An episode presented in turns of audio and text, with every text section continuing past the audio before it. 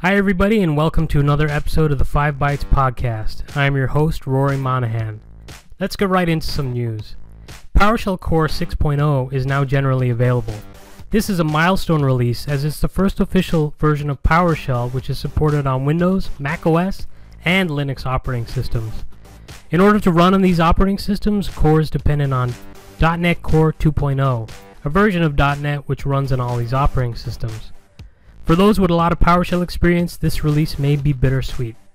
It was previously reported that PowerShell may no longer be actively developed, meaning no new features for PowerShell past version 5.1.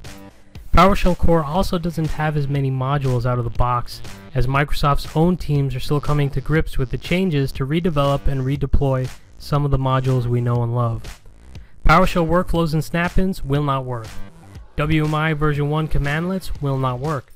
Desired state configuration also doesn't work currently, but is something which could be added in future releases as it's in development right now. PowerShell ISE will not be supported.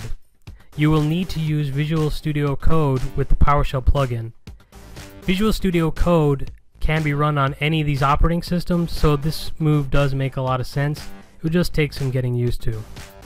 As much as there is bitter for those PowerShell experts that have invested a lot of time, there is also some features that are really sweet.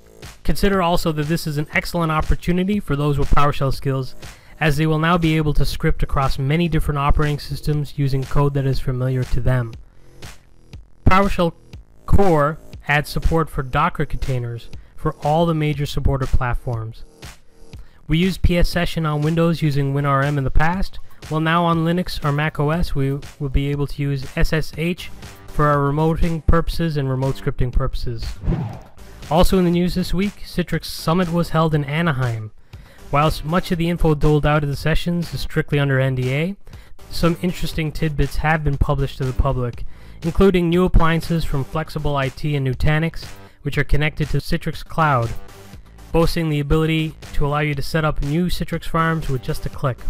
NVIDIA also demoed the first ever Citrix XenMotion technology for NVIDIA GPU Live Migration, giving you the ability to migrate VMs which are accelerated with NVIDIA vGPU with no user downtime at all. Also this week, Citrix released a new version of Citrix App Layering. A big new feature is the ability to export and import layers. This is very important both for disaster recovery purposes as well as just for importing an app layer from one appliance to another. Hyper-V also got some love in this release. In previous versions, when using Hyper-V and SCVMM with app layering, there was a lot of manual steps, a lot of manual copying virtual disks from one share to another. It wasn't very streamlined like it had been in previous releases, like Unidesk 3.4 for Hyper-V and RDS. This looks to have improved with the release of the new Hyper-V connector. What is most exciting for me, however, is what's been put into Labs, which is a preview state for pending future releases. And that is user layers which can persist, meaning your desktops can be non-persistent, but anything written during the session to the user layer will persist for that user, making profile management very simple. Also, in the future, we will be able to deploy app layers to any OS, not just the OS it was created against. This is a major change for app layering in Unidesk, but it also appears they have stated the layer may not work, which is certainly the case when trying this with competing layering products like AppVolumes and FlexApp. You may be able to create against one OS and deploy to another in most cases, but in some cases it's just not going to work. So they're setting that expectation and it's important to go into it realizing that it might not work for every app. Also in the news, the Register reported that VMware is laying off some staff, and the layoff.com seems to corroborate this. I'm very sorry to hear this, and I wish those affected well. Let's check out this episode's hot jobs.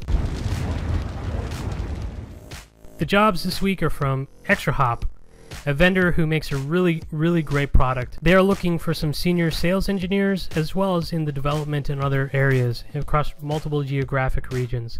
I will say, as a customer who has worked with their sales engineers, you must have very strong technical skills and know how. This episode's scripts, tips, and tricks.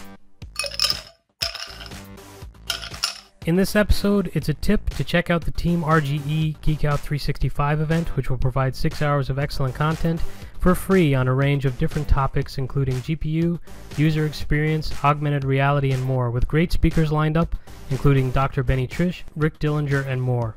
As always, I'll have the links posted in the description of the YouTube video, as well as on my site. Thank you for listening.